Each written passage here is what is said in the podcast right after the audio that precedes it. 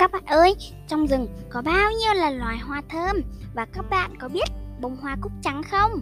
Hôm nay, nghe chuyện cùng Tony sẽ kể cho các bạn nghe một câu chuyện cổ tích Việt Nam có tên là Sự tích bông hoa cúc trắng đấy.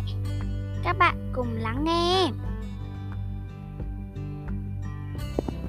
Ngày xưa, có một cô bé sống cùng mẹ trong một túp lều tranh rột nát nhưng đó là một bé gái vô cùng hiếu thảo.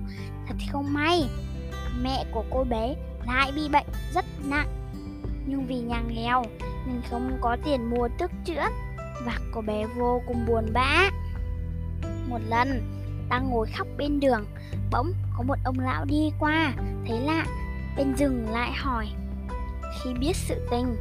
Ông lão nói với bé chạy vào rừng và đến bên gốc cây cố thụ to nhất trong rừng, hãy lấy một bông hoa duy nhất trên đó. Bông hoa ấy có bao nhiêu cánh thì tức là mẹ cháu giống được bằng người ấy.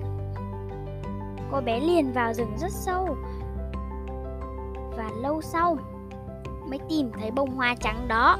Phải khó khăn lắm, cô mới trèo lên được để lấy bông hoa nhưng khi đến chỉ có được một cánh, hai cánh, ba cánh, bốn cánh. Chỉ có bốn cánh hoa là sao chứ? Chả nhẽ mẹ cô chỉ sống được bằng ấy ngày thôi sao? Không đành lòng, cô liền dùng tay xé nhẹ dần từng cánh hoa lớn thành những cánh hoa nhỏ và bông hoa cũng theo đó mà nhiều cánh dần lên, nhiều đến mức không còn đếm được nữa.